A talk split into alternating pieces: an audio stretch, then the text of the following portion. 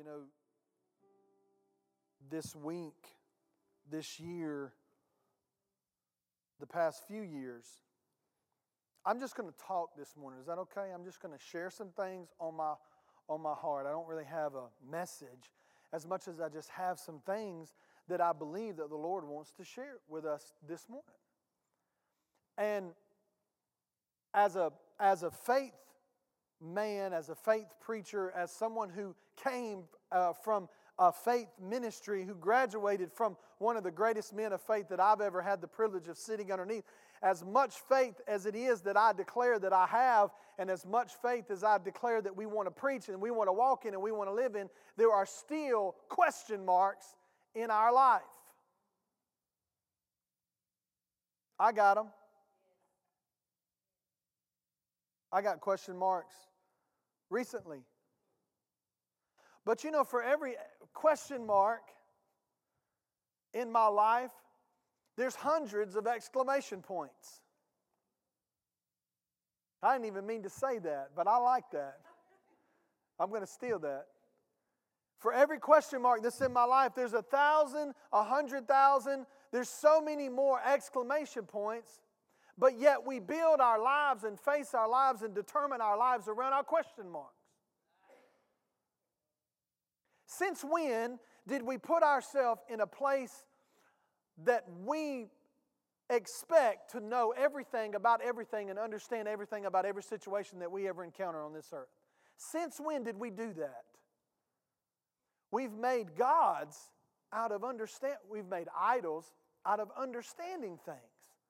And I'll be the first one to tell you I don't understand everything.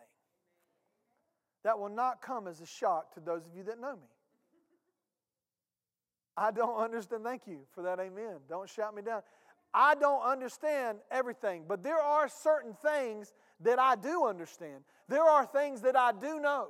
And I know that in the absence of the exclamation point and the presence of a question mark does not remove the permanency of His power and His word in my life. That there's, a, there's gaps in our understanding that we don't understand, and I, I, don't, I don't understand those gaps. And I'm asking the Lord, and have asked the Lord, will you fill in those gaps? I asked him this week, there was some things that has transpired over the past couple of months with our family, and I'm asking the Lord, what in the world is happening? Because I know if it's happening to me, it's happening to you. And so I said, a lot of times what ministers to me will minister to you. So I'm just going to simply share with you what God has shown me about the presence of question marks in our life. Go to Judges chapter 20. I'm going to share an interesting story that I actually heard somebody else talk about. And I've never, I, I don't believe I've ever read this story. If I have, I don't remember it. You know, people say, I've read the Bible cover to cover. Yeah, but that don't mean you necessarily remember what you read. Any of you ever drove home and then forgot the trip there? You just arrived and you're like, wait a minute, that's weird. I just drove home and I don't remember nothing. You can do that with the Bible. You can be driving along the road of the Scripture and just forget where you're at and be daydreaming, but your eyes are still reading. Judges chapter 20. You know, we as a family, how many of you believe that the church is a family? It should be. We were ministering to somebody the other day, and I said, Have you ever been to a restaurant? Because they said, We've been hurt by church before. And I said, Have you ever been to what's your favorite restaurant? And they said, I think it was Longhorns. And I said, Have you ever been to Longhorns and the meal was terrible? And they said, Yeah. And I said, But you have never been back, right? And I said, No, we've been back. Your mama ever hurt you? But she's still your mama. Any of you divorced your mama yet? No, that's the terrible thing about family. You can't get rid of them.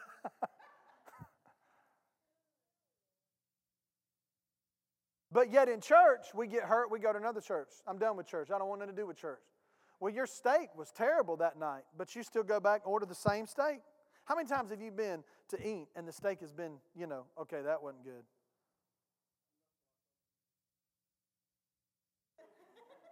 But you still go back. But you went back. You still, it's like you're glutton for punishment. All right, we're going to get it right this time, right? You stick with them because you love them. anyway, I, am throwing some things out there at you because I want to get you to think. But we stick with, we stick with the ones, we stick with the people that we love, and if we don't stick with them, we find ourselves in a very lonely place in life. And the loneliest people in life are the ones who have no family, the ones who are just miserable. You know, where they're going to see my faults. Can I let you in on a little secret? They already see them. You can't hide them that well. You can dress them up with Facebook and Instagram and post your pictures like you got the greatest life on the face of the earth. But at the end of the day, people that are closest to you are people that see you, they see through it. And the enemy desires to destroy, the enemy desires to separate. And the ultimate one he wants you to separate yourself from is the family of God, is God Himself. God, why did this happen? And you got the question mark in your life, so you say, you know what, I'm done. I prayed and it didn't work. You know, I was going to start a new series today, but not a new subject, but I was going to start a new series on faith. And I was going to talk about faith. I was going to talk about fake faith, phony faith. And how I've come in contact with people and they go, Oh, I believe that stuff and it don't work. Have you ever thought that maybe the reason it didn't work was because you did something that didn't work it? How is it that everything that happens in our lives, sometimes we automatically go, Why did you do this? God, this woman you gave me. Why, when we have the absence of an exclamation point and we have a huge question mark, am I the only one that's got question marks in my life? You have a question mark in your life, and the first person you look to as to the reason it didn't work is God the creator of the heavens and the earth, who was and is and forever will be, who spoke light out of darkness, formed and fashioned you out of the dust of the earth after he had already prepared the place for you and breathed his life into you. And the reason it didn't work was because he failed you. I'm getting a little excited, so let me calm down.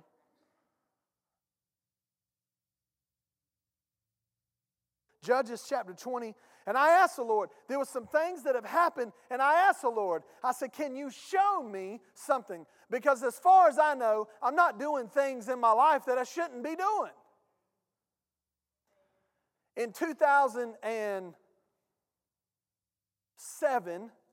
in the summer of 2007, we had a miscarriage. And we laid before the Lord and said, What did we do? We didn't do anything. I can't tell you what sin was in our life because there wasn't any. We had a beautiful baby girl, and we believed that it was a, it was a boy because she would lay her hands on the tummy and say, Baby Bubba. We'd ask her, What is it? Is it a boy or girl? And she said, Baby Bubba.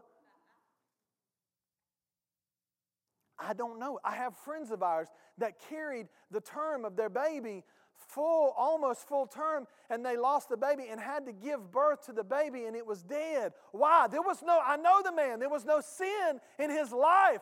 But yet, here's this big question mark, and we go, why? And we make a God out of it, and we make an idol, and we turn from the place where we ought to stand the greatest to the place that we don't know, and we wander away from what we do know.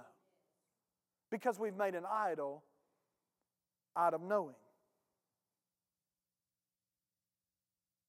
Somehow we've got to navigate in this place of question marks and still keep ourselves firmly rooted and grounded in the love of God no matter what. But we've got to talk about it. Faith, the thing I have about faith preachers that I see, not all of them, but some of them, because I've had experience. I grew up as little, even before, I mean, I, we, I've been going to faith churches and non denominational charismatic churches as long as I grew up on the faith men that we know. And yet you don't hear much about faith anymore. Why? Because it got hard. And in the absence of reality, or what we think is reality, we choose to preach and go to something that's not. The Bible says that the just shall live by faith. The Bible says that there's you can't please him. It's impossible. To me, that tells me that faith is a pretty important subject. And yet, we don't preach it. We don't hear it as much. Why? Because we don't know what to do with the question marks in our life, and so we go to safe ground. We go to something that we can quantify because we don't know the reason why you laid hands on Aunt Bertha and prayed and believed that that cancer died and she still died because it causes us to doubt God.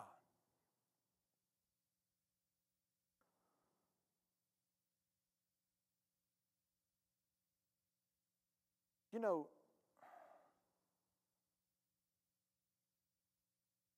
the opposite of faith is faithlessness. Doubt in your mind doesn't change the faith in your heart. I thought about something of a way to describe it. You can't stop the vacuum cleaner salesman from coming and knocking on your door, but you don't have to give him an invitation in and invite him in to sit down and show you something and persuade you to buy something that you really don't need. Just because a bird flies over your head doesn't mean there's something wrong with you. You can't prevent a bird flying over your head, but by gosh, you can stop it from making a nest in your brain, in your head, in your hair. Doubt comes to all of us. The, the, the immediate response of emotions that happen in the situation of a moment comes to all of us. It's what we do in that moment that determines the outcome and how we walk through that process. And faith, some faith people don't talk about that.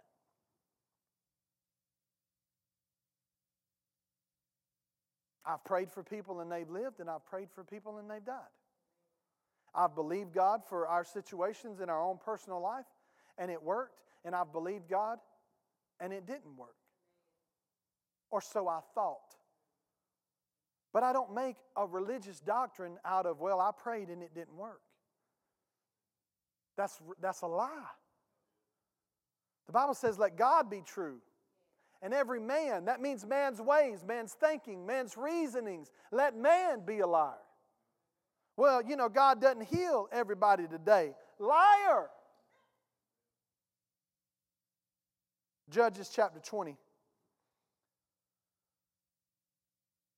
Israel, one of the tribes of Judah, Benjamin, one of the tribes of Judah, one of the 12 tribes. Okay, so Benjamin's tribe, they had gone off. They were rebellious. They were against God. They were doing things. They were sinning. Turn to your neighbor and say, in sin. But the tribe of Judah was not. Verse 18 Then the children of Israel arose and went up to the house of God to inquire of God. They said, Which of us shall go up first to battle against the children of Benjamin. The Lord said, Judah first. In, in, in, in the Old Testament, the name Judah means praise. That means our position for our battle should always be a position of praise. It's very important before we read any further that you get this. Before you go to battle, you need to be in a posture, in a position of praise. If the only time you praise God is when you feel good, you're carnal. I mean, my girls get happy when I give them a sucker.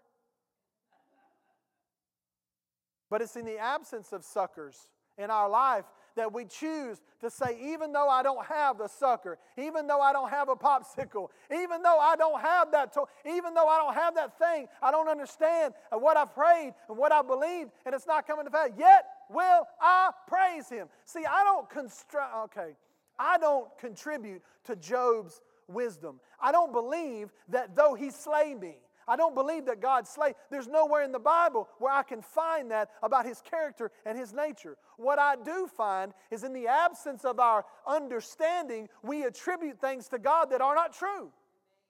Well, God didn't heal me. You're right. He didn't heal you because He already healed you. Well, God didn't save my uncle. You're right. He didn't save him. He has already saved him. He's already provided that salvation for him. And so, in the absence of our understanding, we create a doctrine and we base that doctrine. So, I don't subscribe to Job, but what I do admire about the man is even though he attributed the destitute and the death and the loss in his life to the one who gives life, even though his doctrine was off, he still said, Yet will I praise him. And everybody that's ever preached Job to me, Job this, Job that, Job's boils, Job's death, he lost all his family. He lost all his wealth. Job, Job, Job. Poor old Job. There was nothing poor about Job. He got double what he lost. So if you're going to preach to me about the loss in my life, then bless God, you better mount up and preach the blessing in my life as well.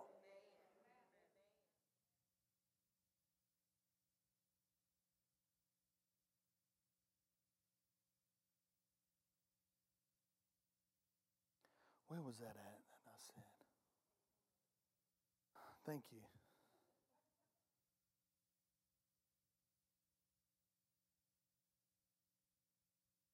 If we understood, if we just had a grasp of the, of the concept of restoration in the Bible, it is so profound and so loud that if we had a concept of the, of the restoration of God that every time we suffered loss, we'd rejoice.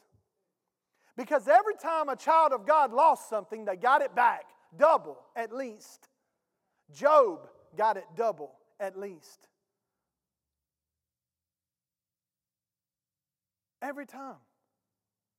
Abraham and Sarah suffered loss. They could never have any children. And yet, you and I stand here today as blood relatives of the father of faith, Abraham.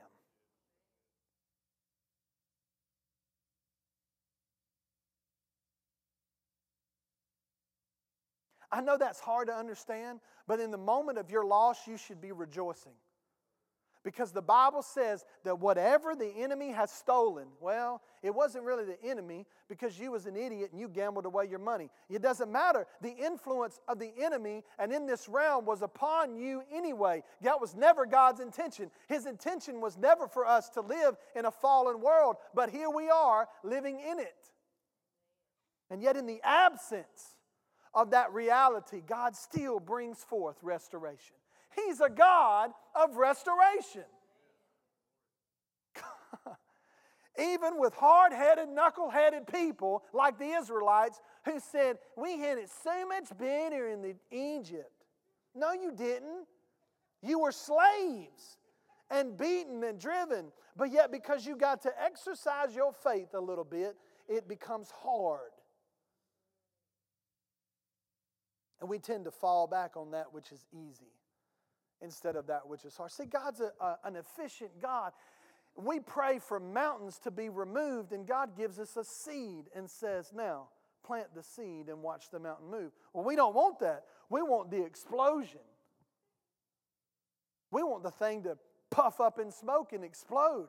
But God is a God of seed time and harvest. And the things in your life and the things in my life that we are believing God for are going to come from the seeds of our mouth that are watered by the beliefs that we have formed from the Word of God, not from the question marks in our life. Anybody can preach about question marks. Anybody can make a doctrine out of a question mark. Somebody said not too long ago, well, surely a million people or a thousand people or that many people can't be wrong. Really?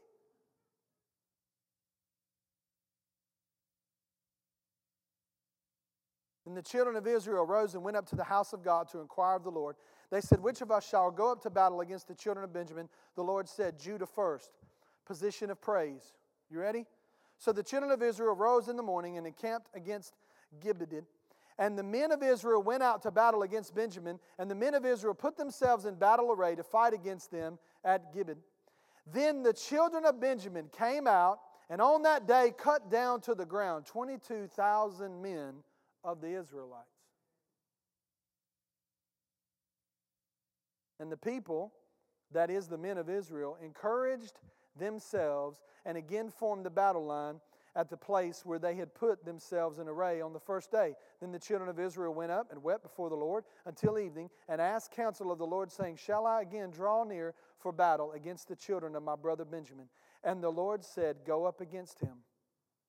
So the children of Israel approached the children of Benjamin on the second day, and Benjamin went out against them from Gibeon. And on the second day, and cut down to the ground 18,000 more of the children of Israel. All these drew the sword. then, the, then all the children of Israel, that is, all the people, all the people, went up and came to the house of God and wept. They sat there before the Lord and fasted that day until evening, and they offered burnt offerings and peace offerings before the Lord. So the children of Israel inquired of the Lord. The ark of the covenant of God was there in those days.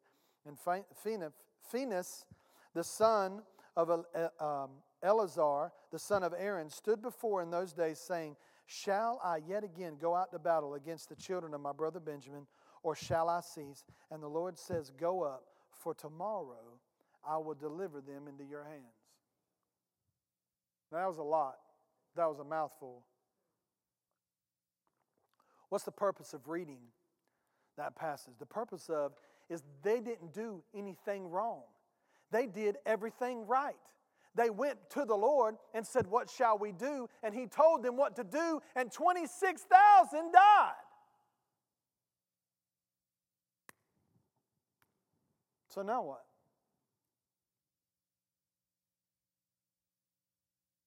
So, what's the answer? I don't know. And that's okay. Because the point of this story was they went before the Lord and they kept going before the Lord and they kept the posture of praise and they kept that position of seeking the Lord no matter what. And I'm telling you that this is one of the only stories that I can find in the Bible where they didn't do anything wrong and yet they suffered loss. Why? Because we live in a fallen world. And God doesn't allow sickness. He doesn't allow disease. He doesn't allow murder. He doesn't allow those things. But what He does allow is the process of living in a sin filled world where these things will st- still continue to happen. But yet He's given us, the children of God, the answer to these questions. See, I don't like theology that lacks something. I don't believe Jesus lacked anything. I don't believe the Bible lacked anything. I don't believe there are gaps in the true nature of God. God doesn't make anybody sick, He doesn't kill anybody, He doesn't call loss in our lives because He's a God of life. But yet, we all have experienced loss. We all have experienced death. We all have experienced hurt. And so, what do we do with that gap of understanding? We inquire of the Lord. And we refuse to leave the position of standing upon the Word of God and His doctrine and, and the truth and the principles of the Word of God. No matter what. No matter what. That, to me, is the true nature of faith. See, I think the whole point of the book of Job was not to determine what it was that happened to Job, although we could arrive at some conclusions on both sides. I believe the point of Job was what do you do when you don't know why? What do you do when you don't know why?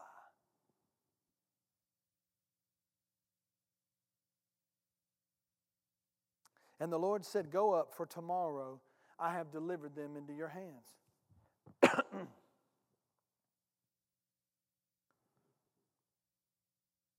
tomorrow is here. That's what I heard the Spirit of the Lord say this week. Tomorrow is here. Look at me. Tomorrow is here. Not tomorrow, it's here. I heard the Lord say, For God is about to show us the multiplication button. Up until this point, we've been using the addition and the subtraction button. But I heard the Lord say, You about to experience my multiplication. And it's got nothing to do with you and everything to do with me. You know, if you take two and you hit times, times, times, times, times, you know, before long, you get up to some pretty big numbers. What is it in your life that you've been trying to add, add, add? God said, just quit. I'm fixing to multiply, multiply, multiply, multiply. It's guaranteed. I wrote this down that don't you know that we serve a God that has a reputation for showing up in situations that are complete loss and providing a miracle that absolutely circumvents your current state of affairs and your understanding? Oh God, what are we going to do? We got a big ocean, and Pharaoh's army is behind us. What are we going to do? We all going to swim real fast? What are we going to do? The God that I serve, the reputation is He shows up and parts the water. The God that I serve takes a woman who, in her 90s, couldn't have any children to begin with, and Abraham, and gives them a child that's the kind of God that I serve. The kind of God that I serve raises someone from the dead that's been in the grave for three days and stinks. That, that, that's, that's the reputation of my Father. The reputation of my Father is to take the, the, the doctor's prognosis over your life and turn it into a praise testimony.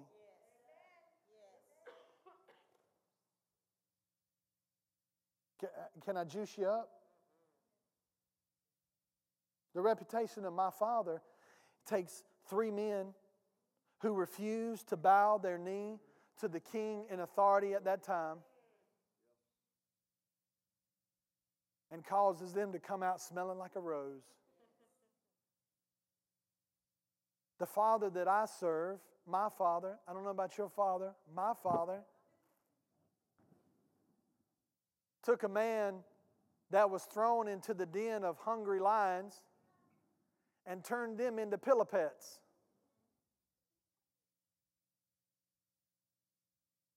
The kids got to laugh of that. Y'all didn't get that.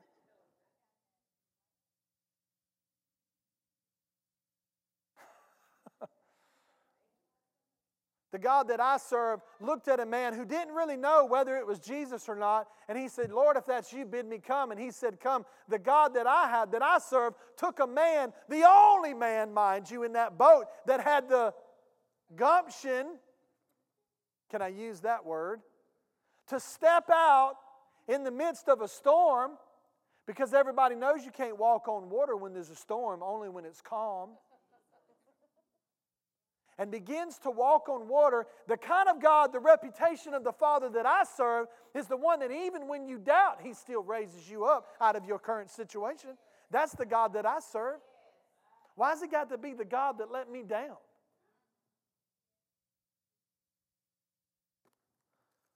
Sitting about faith, but I'm fixing to give you a faith.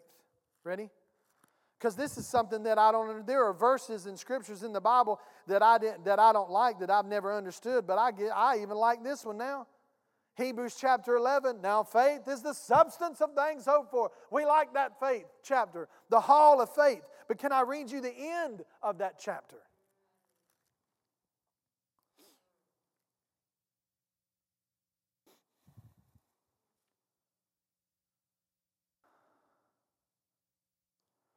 And what more shall I say? Verse 32 For the time would fail me to let Gideon and Barak and Samson and Jephthah Also, David and the Samuel and the prophets, who through faith subdued kingdoms, worked righteousness, obtained promises, stopped the mouth of lions, quenched the violence of fire, escaped the edge of the sword, out of weakness were made strong, became vigilant in battle, turned to fight the armies and aliens. Women received their dead raised again to life. Others were tortured, not accepting deliverance, that they might obtain a better resurrection. Hang on, Lord. I think you put that in the wrong place right there. By faith, women received their dead raised again to life. Others were tortured. Others were tortured. Others, by faith, were tortured. By faith, had trials of mockings and scourgings, yes, of chains and imprisonments. They were stoned, they were sawed in two, were tempted, were slain with the sword.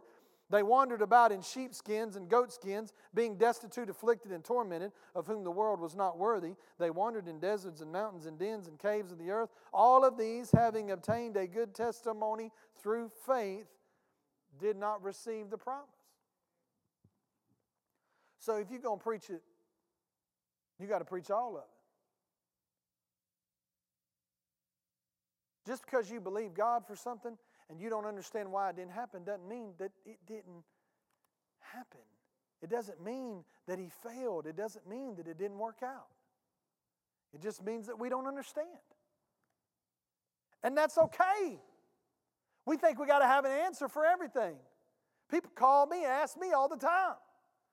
And I say, uh, I don't know. But I know the one who does know. And I know how we can find out. Zechariah chapter 9, turn there. And I'm going to attempt to close this.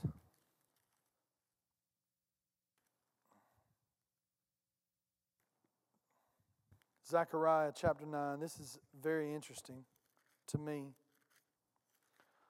The way that he says some things.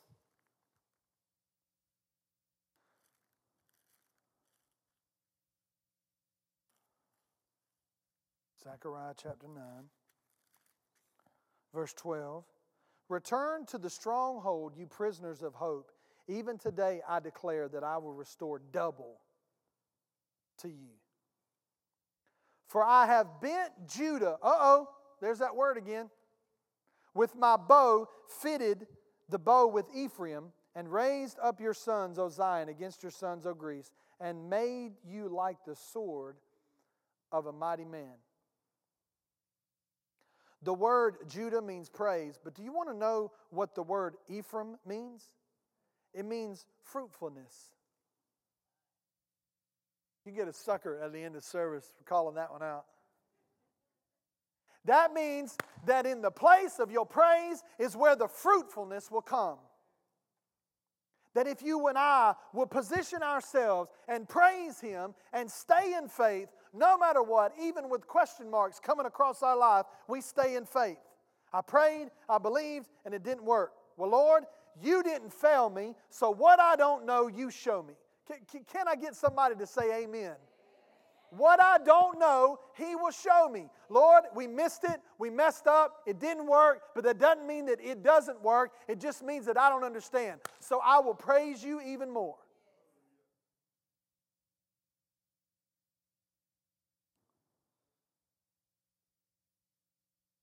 He says, return to the strongholds, the people of hope. What is the strongholds in our life? I'm talking about bad, I'm talking about good. This place is a stronghold for you. We sat with some people the other and said, You need to be plugged in with a family, and if you're not, you better find one. Why would you want to go through life by yourself? Well, I don't like what that preacher wears. I don't like what he says. Well, maybe the reason why you don't like what he says is because it's what you need to hear. Or maybe he's wearing something that you need to get out of your religious mindset. There you go.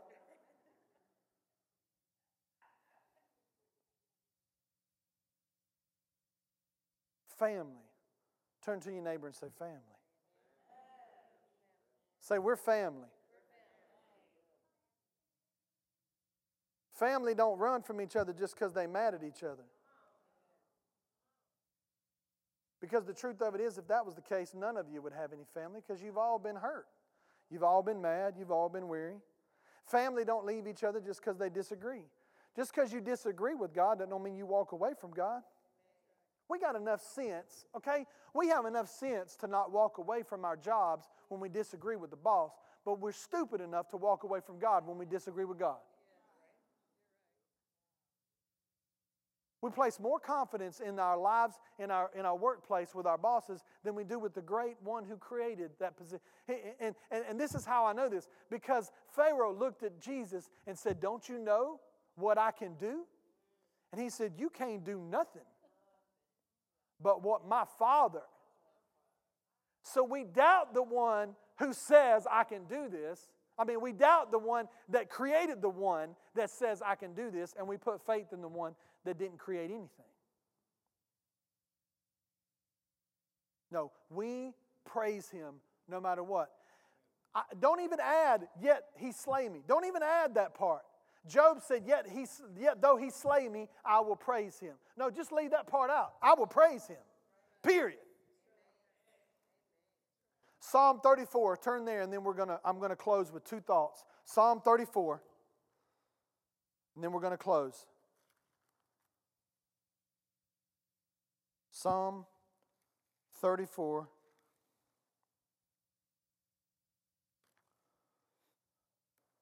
I will bless the Lord at all times. See, we say that when we win the lottery. I'm talking about Christianity wise, you know. Glory! I got a raise. I will bless the Lord at all times. Y'all don't remember that from the 80s where, where people used to dance like that? Y'all don't remember that? I grew up with people dancing like that. We praise Him when we land that big job. We, we praise Him when somebody writes us a check. Yet though will I praise Him. Well, don't we? We praise Him when we go get the harvest. We're pulling it in. We praise Him till we walk up to the market and found out that corn has dropped. Or watermelons didn't turn out the way they ought to. Or you did that tile job and realized that you messed up you got to go back and do it again. Or you worked on that trailer and jacked it up seven ways from Sunday. You didn't even realize it, so you got to go back and eat all that and fix it again. Now, where's your shout? Come on, don't shout me down while I preach. Shout me down while I'm preaching. Where's your shout then? No, he said, I will bless the Lord at all times. That means in loss and in victory. Good or bad, it doesn't matter. It doesn't matter. It doesn't, well, I don't feel like it. Whether you praise Him in your tears. The reality of what grips you in moments of tragedy is real. But His presence is more real.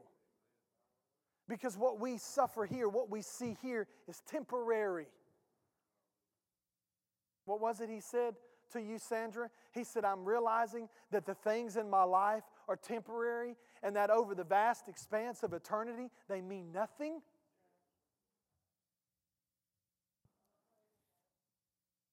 We got to be more eternity minded.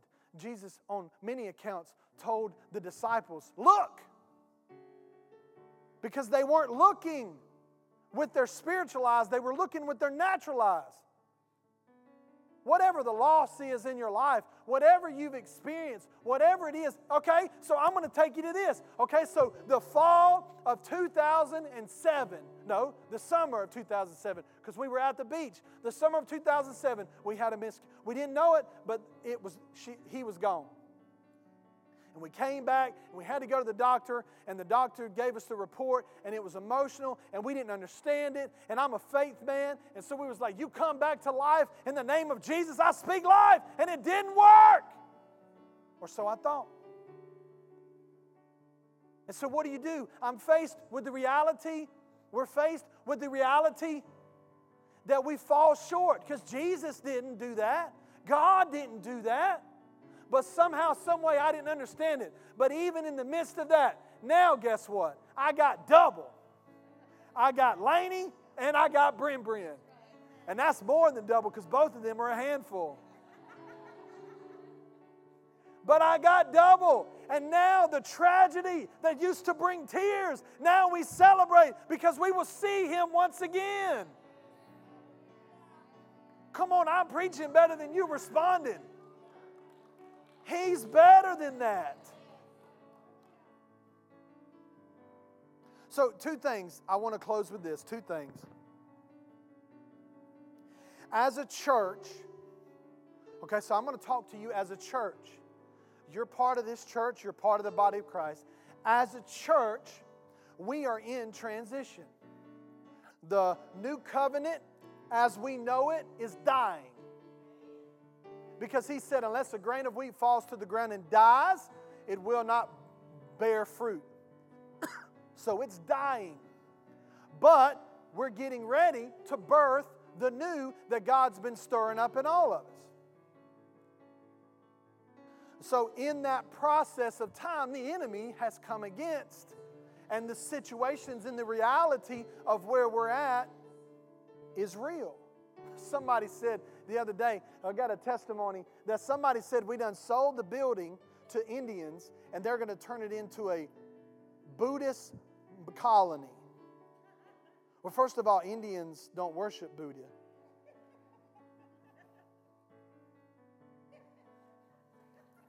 It's true, they don't.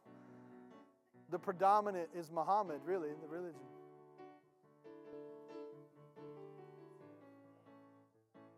But it gets better. They said the reason we're selling it is to pay off the million dollars worth of debt that we owe. We don't owe a million dollars. We don't owe half a million dollars. But the reality is that the enemy has come. Okay, so then we're looking, we're selling, we're, we're, we got it on the market, but we do it with an open hand. But we know what the Lord has already said about birthing the new, and so that's coming. That's coming. Listen to me, guys, tomorrow's here. If it weren't for a little bit of preparation that we need to do, I would announce it today. But all in God's timing. And so we're looking at going into, because we want to be in the city. We want to reach the city. Do you know that you can't even you can't even have a church in the city no more unless you're annexed in certain areas because of the zoning laws? That even fired me up even more. I said, "Well, bless God, we definitely come into the city now." The resistance is there. So, we had a surplus of finances and we used that surplus to re, re uh, revamp some things to bring it up so that when we get, you know, we didn't know what we were doing at the time, but it's added value to this place. But in the in the uh, in the reality of that during that process, we we have experienced some financial challenges, and you know what I'm talking about because every one of you been there. So this is what the Lord said. I'm just going to tell you. This is what the Lord said. We, as elders, we met, we talked, we prayed. We believe this is what the Lord wants to do. Every Sunday, for a season of time, we're going to have two offerings. We're going to have our normal tithes and offerings, and then we're going to have a sacrificial offering specifically to just cover the building and the power and the insurance, which, by the way, is over $6,000 every month. Now, see, that ought to make you shout. Because look around, we've been here and He has provided over and above. And so I asked the Lord, I inquired of the Lord, what are you doing? And the Lord said to tell you, this is what He said to me. He said, The power of your provision is in your seed. Now, we have never begged, borrowed, or stealed to you, for you, about you for money. We've never done that. All we've simply said is, given you the information, tell you where we're at, then giving you the opportunity to give. Okay? That's what I'm doing this morning. But what I'm going to ask you to do, and I know you're not ready for it today, and that's fine because we're going to do this for a season of time. I want you to inquire of the Lord what He would have you do during this season of time. David said, I will not give God anything that didn't cost me something.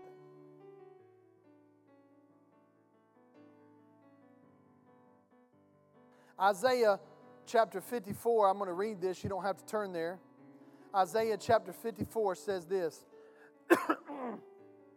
Sing, O barren, you who have not borne, break forth into singing and cry aloud, you who have not labored with child. For more are the children of the desolate than the children of the married women, says the Lord. Sing. Your barrenness or the, the, the fruitfulness that you're looking for in your life is actually in the praise, it's in the rejoicing. Psalm chapter 84 says this. He said, How lovely is your tabernacle, O Lord of hosts. My soul longs, yet even faints for the courts of the Lord. My heart and my flesh cry out for the living God. Even the sparrow has found a home, and the swallow a nest for herself, where she may lay her young, even your altars, O Lord of hosts. It's almost like that part is out of place. And the Lord said, when you bring your barrenness to the altar of His glory and you give Him praise, that's where your fruitfulness will lie. So stand with me.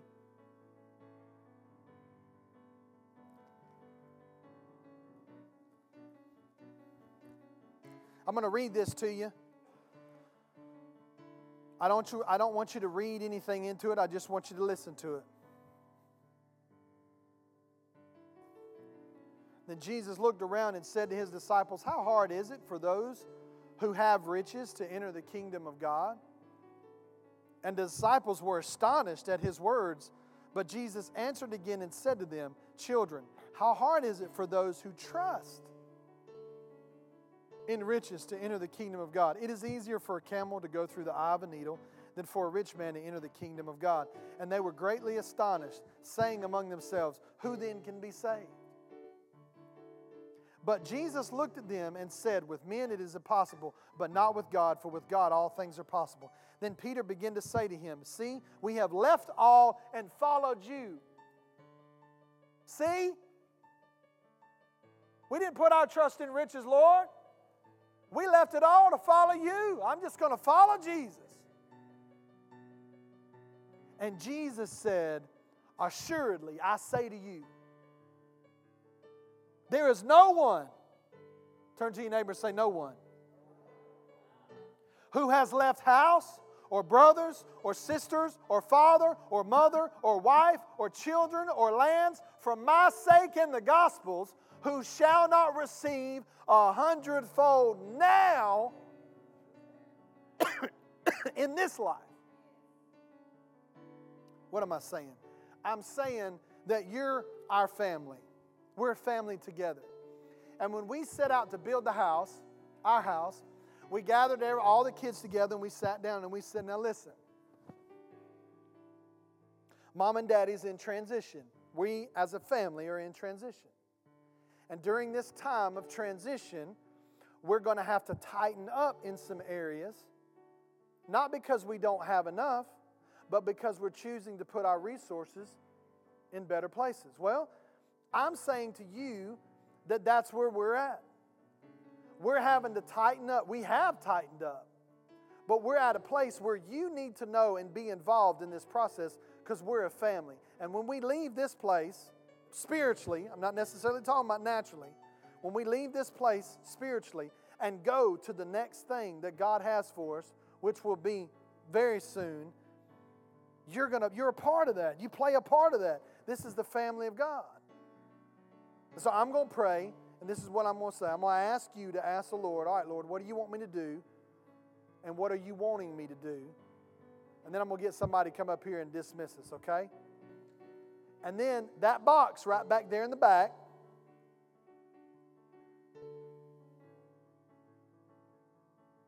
that's where you can put your sacrificial gift. We've already talked. We know what we're going to do. I'm going to ask you to do the same thing and just talk to the Lord, okay? Father, in the name of Jesus,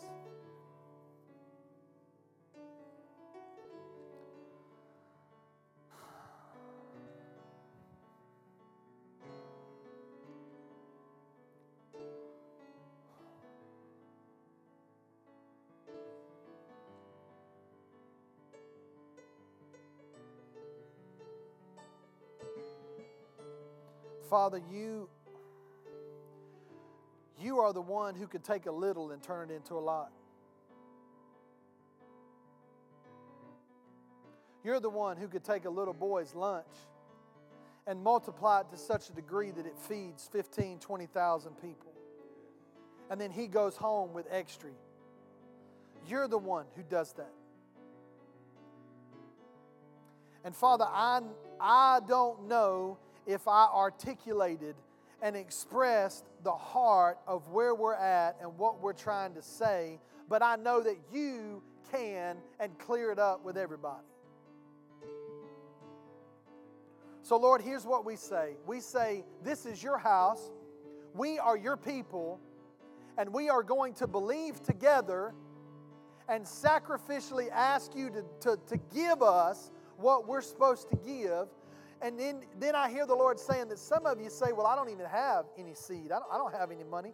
And He said that He would give you seed, He would give seed to the sower, that if you would ask, He would give you seed to sow. Lord, you are the one that causes the multiplication. You're the one that does these things. We just simply line ourselves up with you and agree with you and exercise our faith. And so, in the name of Jesus, we ask you to drop into our hearts what we individually are supposed to do during this season of time. We all agree. We ask you, we believe that you're going to reveal that to us even in this moment. Now, beyond that, we thank you that you said that my God, you will supply all of our needs according to your riches and glory in Christ Jesus. We believe and agree for the, for the $6,000 that we need every month to go over and above what we're doing. Father, you are preparing us for what we're about to embark on, and you never call someone, you never call someone to do something that you won't fund. And so, Lord, we thank you. We release our faith for that this morning in the name of Jesus. You in agreement? Brother Bill, Miss Carol, would y'all come up and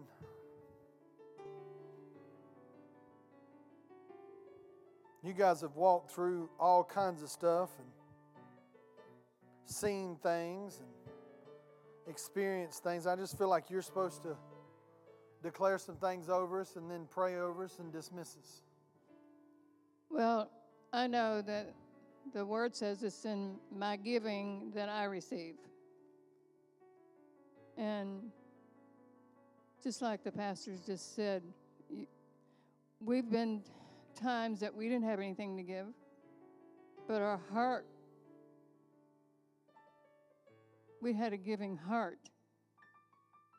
And through the years, we've watched the Lord give us money to be able to give to other people. And He knew that was our heart. We, we've had other people give to us in our time of need. And so if you'll just trust the Father and just begin where you're at. If you got a dollar, if you got five dollars, it doesn't matter to him. It's the condition of your heart. He's looking at your heart. He he's he has no lack. There's no lack in the kingdom. There's no lack in the kingdom. He just wants his children to get their hearts right. And when we do that, then he's able to heap all that on us because he knows we're not going to keep it for ourselves, that we're going to just give it back. And, and, that's what he wants us to do, just to keep our hand open. And he's able just to run it all through to wherever he wants it to go, right? And it's for the kingdom purpose. That's what it's all about.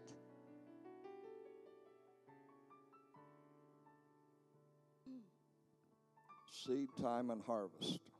He said, as long as the earth remains, there'll be seed time and harvest. And, you know, I uh, just was speaking at a place Thursday and I was telling them about uh, Pastor talking about multiplication. And uh, you hardly, in fact, I don't even know of a seed that you plant that only gives you one seed back? I don't even know of one. You know, I've told the story many times. My dad, we lived in Kentucky and we had a little garden, and my dad would plant corn, and he would put three kernels in each hill because he said, you know, uh, we don't know which one will germinate, but at least one of these three will. And that out of every seed, you got a stalk, and every stalk had three ears of corn, and every ear of corn had multiple hundreds of seeds of corn on it. Carol and I have been, in fact, I just remember we were in a church in Jacksonville, Florida years ago, and a lady sent her daughter over to me with a note, and it had $10 in it. And I didn't even have money to buy bread.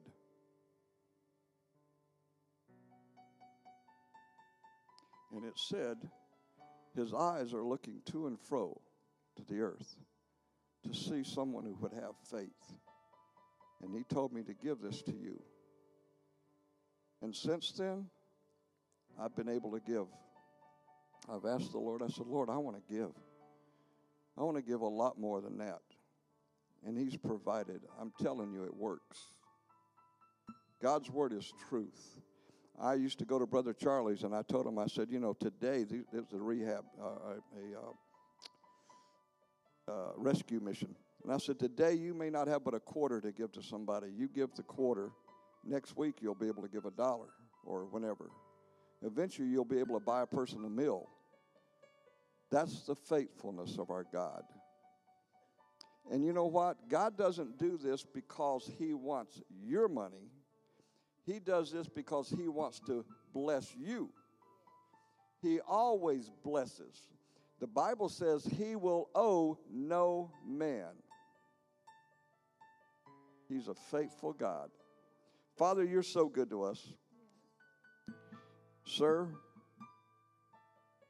we can't even comprehend how great you really are.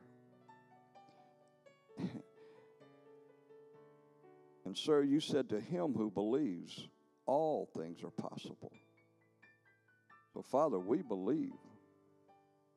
And we expect, because we know who you are, we expect to see things that we didn't even think possible, sir. And we give you praise for it. We give you praise for it right now, this day, for the great things that you are going to do, that you have already set in motion. Father, your word says, while you yet pray, the answer is on the way. So while we yet pray, Father, you already have set in motion the answers. So we thank you and give you glory for it. And we expect to see it manifest in Jesus' name. Now I declare your people blessed. Sir, you said your word never returns to you void, but it always accomplishes what you set it out to do, sir. And that is our confidence. Our confidence in you that you will work your word in us and through us. In Jesus' name, amen.